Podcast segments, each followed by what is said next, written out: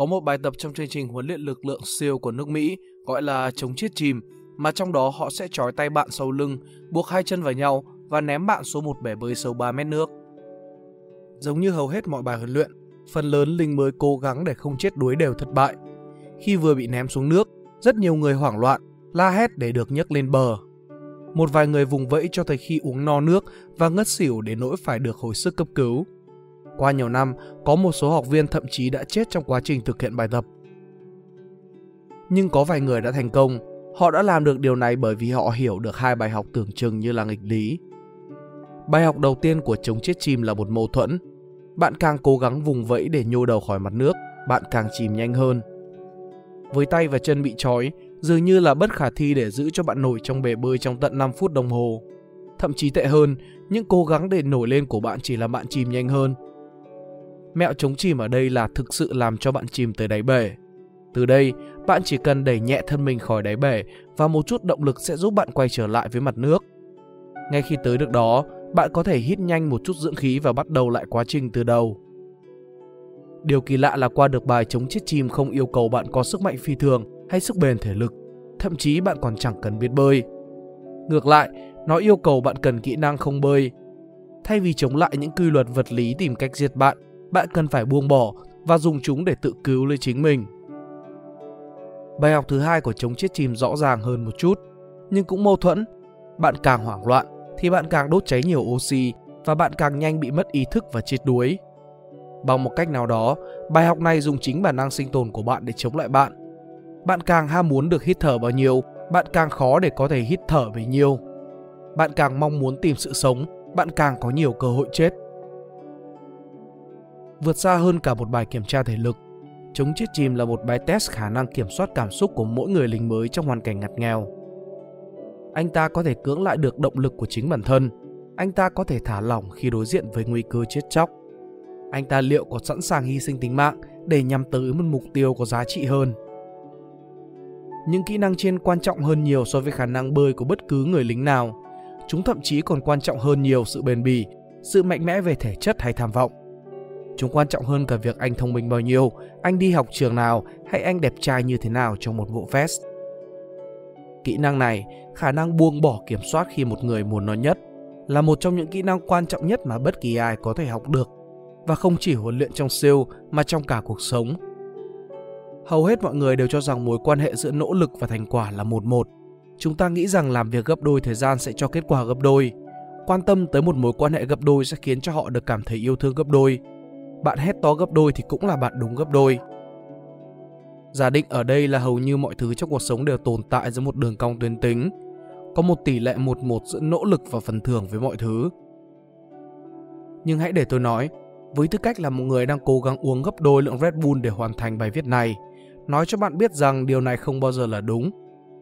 Hầu như mọi thứ tồn tại trên thế giới không tồn tại theo một đường cong tuyến tính. Những mối quan hệ tuyến tính chỉ tồn tại ở các nhiệm vụ lặp đi lặp lại, thói quen không cần não. Lái xe, làm công việc giấy tờ, dọn dẹp nhà tắm, vân vân. Trong những trường hợp đó, làm việc 2 giờ sẽ cho kết quả gấp đôi so với việc làm đó trong 1 giờ. Nhưng điều đó có đơn giản là vì nó không cần tư duy hay sáng tạo.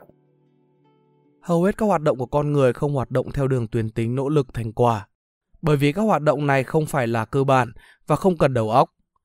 Rất nhiều hoạt động rất phức tạp, đòi hỏi đầu óc cần sửa đổi quá nhiều. Thế nên các hoạt động này tạo ra một đường cong theo quy luật hiệu suất giảm dần.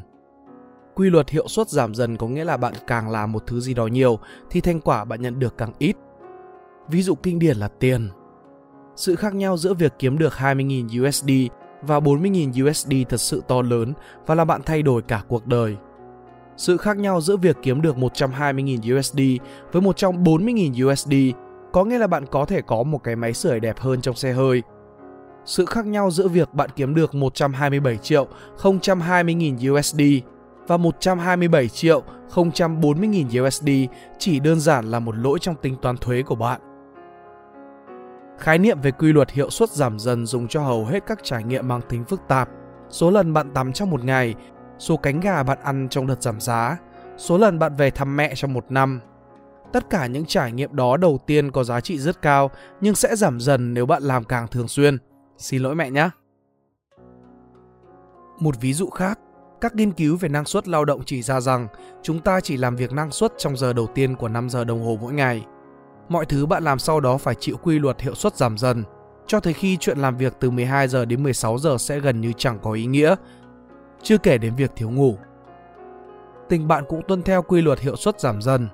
Có một người bạn là cần thiết, có 2 người bạn thì rõ ràng là tốt hơn, nhưng có 10 người bạn thay vì có 9 chỉ thay đổi một xíu xíu cuộc sống của bạn. Và có 21 bạn so với 20 bạn chỉ làm việc nhớ tên người khác trở nên khó khăn. Tình dục cũng chịu sự chi phối của hiệu suất giảm dần, cũng như ăn, ngủ, rượu bia, tập gym, đọc sách, đi nghỉ, thuê nhân viên, uống cà phê, tiết kiệm để về hưu, đặt lịch họp, ôn thi, thủ dâm, thức khuya chơi game, các ví dụ gần như là vô tận. Tất cả đều mang lại ít nếu bạn làm nhiều hơn, thử nhiều hơn hoặc có nhiều hơn. Mọi thứ đều vận hành theo đường cong quy luật giảm dần. Nhưng có một đường cong nữa mà có lẽ bạn chưa từng nhìn hoặc nghe nói trước đây, và đó bởi vì là do tôi bịa ra, đó là đường cong nghịch đảo. Đường cong nghịch đảo là đường kỳ lạ của vùng chạng vạng, nơi mà nỗ lực và thành quả có quan hệ tỷ lệ nghịch. Đó là bạn càng nỗ lực làm điều gì, bạn càng dễ thất bại khi thực hiện nó. Chúng chết chìm tồn tại trên đường cong nghịch đảo. Bạn càng cố gắng để nổi lên bao nhiêu, bạn càng nhanh chóng chìm xuống. Tương tự, bạn càng muốn hít thở, bạn càng dễ uống một ngụm nước to trong bể bơi. Chắc là bạn đang nghĩ, thì sao? Tôi đã nốc đủ nhiều pina coladas để tới điểm sâu nhất của bể bơi. Chưa kể là bị trói chân tay và cố gắng tìm cách sống sót, ai thèm quan tâm đến đường nghịch đảo cơ chứ? Điều đó cũng đúng, có ít thứ trong cuộc sống hoạt động theo đường nghịch đảo, nhưng những thứ đó lại cực kỳ quan trọng. Thực tế, tôi sẽ chứng minh rằng những trải nghiệm và mục tiêu quan trọng nhất trong cuộc đời tồn tại trên đường nghịch đảo. Nỗ lực và thành quả tỷ lệ thuận với nhau khi hành động đơn giản và máy móc. Nỗ lực và thành quả có quan hệ giảm hiệu suất khi hành động phức tạp và nhiều chiều hơn. Nhưng khi hành động hoàn toàn thuộc về tâm lý, một trải nghiệm chỉ tồn tại trong ý thức của chúng ta, mối quan hệ nỗ lực và thành quả sẽ trái ngược nhau. Chạy theo hạnh phúc chỉ là bạn xa rời nó. Càng cố gắng kiểm soát tâm trạng thì ta càng mất kiểm soát. Khao khát được tự do, chính nó khiến ta cảm thấy bị cầm tù. Mong mỏi được yêu thương và được chấp nhận ngăn chúng ta tìm thấy tình yêu và chấp nhận bản thân. Aldous Huxley từng viết, chúng ta càng cố gắng hơn với ý chí để làm điều đó, chúng ta càng ít thành công hơn. Thành công và kết quả chỉ đến với những người đã học được nghệ thuật giữa làm và không làm gì cả, hoặc kết hợp thư giãn với hành động. Các phần cơ bản nhất trong tâm trí chúng ta là nghịch lý. Đó là bởi vì khi chúng ta cố gắng tạo ra một trạng thái của tâm lý, mong muốn cho trạng thái tâm lý đó tạo ra trạng thái tâm lý khác thường và trái ngược với cái mà chúng ta đang cố gắng tạo ra. Khao khát một trải nghiệm tích cực là một trải nghiệm tiêu cực, chấp nhận một trải nghiệm tiêu cực là một trải nghiệm tích cực. Và điều này còn mở rộng hơn ra hầu hết các khía cạnh khác trong đời sống tinh thần và những mối quan hệ của chúng ta. 1. Kiểm soát. Chúng ta càng cố gắng kiểm soát cảm xúc và động lực của mình, chúng ta càng cảm thấy bất lực hơn. Cuộc sống tình cảm của chúng ta không tuân theo luật lệ nào và thường xuyên không kiểm soát được, và đó là mong muốn kiểm soát nó làm cho nó tồi tệ hơn. Ngược lại, chúng ta càng chấp nhận cảm xúc và động lực của mình, chúng ta càng có thể điều hướng và xử lý chúng. 2. Tự do. Khao khát được tự do trừ chiêu thay lại giới hạn chúng ta. Tương tự, nó chỉ bằng cách giới hạn bản thân chúng ta, bằng cách chọn và cam kết những điều nhất định trong cuộc sống, thì chúng ta mới thực sự thực hiện tự do của mình. 3. Hạnh phúc. Cố gắng để được hạnh phúc làm cho chúng ta ít hạnh phúc, chấp nhận bất hạnh làm cho chúng ta hạnh phúc. 4. An toàn. Cố gắng làm cho bản thân cảm thấy an toàn nhất có thể tạo ra sự bất an. Thoải mái với những thứ vô thường là điều cho phép chúng ta cảm thấy an toàn. 5. Tình yêu.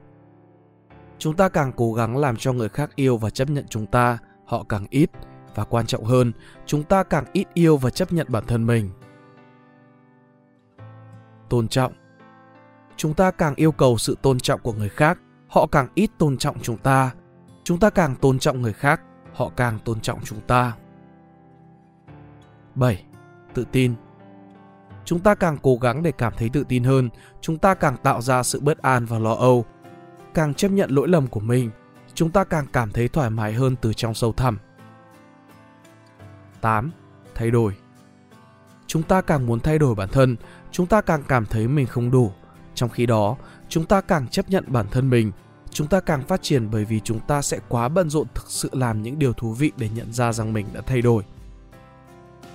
9. Ý nghĩa.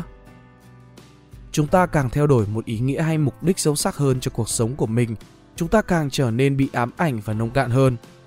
Chúng ta càng cố gắng thêm ý nghĩa vào cuộc sống của người khác, tác động sâu sắc hơn của chúng ta sẽ cảm thấy. Những trải nghiệm nội tâm này tồn tại trên một đường nghịch đảo, bởi vì chúng vừa là nguyên nhân và cũng là hệ quả của một thứ, tâm trí của chúng ta. Khi bạn khao khát hạnh phúc, tâm trí của bạn đồng thời vừa là thứ đang khao khát, vừa là mục tiêu của chính những khao khát của mình.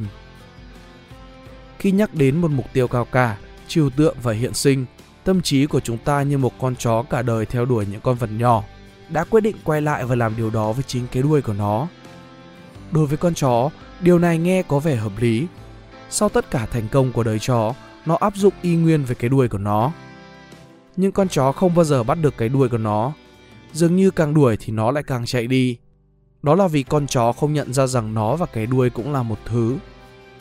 Mục tiêu là hãy để tâm trí của bạn dừng việc theo đuổi cái đuôi của chính mình, dừng để việc theo đuổi ý nghĩa cuộc sống, tự do và hạnh phúc, bởi vì càng làm thế nó càng xa hơn. Để dạy tâm trí ta rằng, đạt được những gì mong muốn bằng cách từ bỏ những gì nó muốn, để biết rằng cách duy trì để nổi lên là để nó tự chìm. Vậy bạn phải làm sao để làm được điều đó?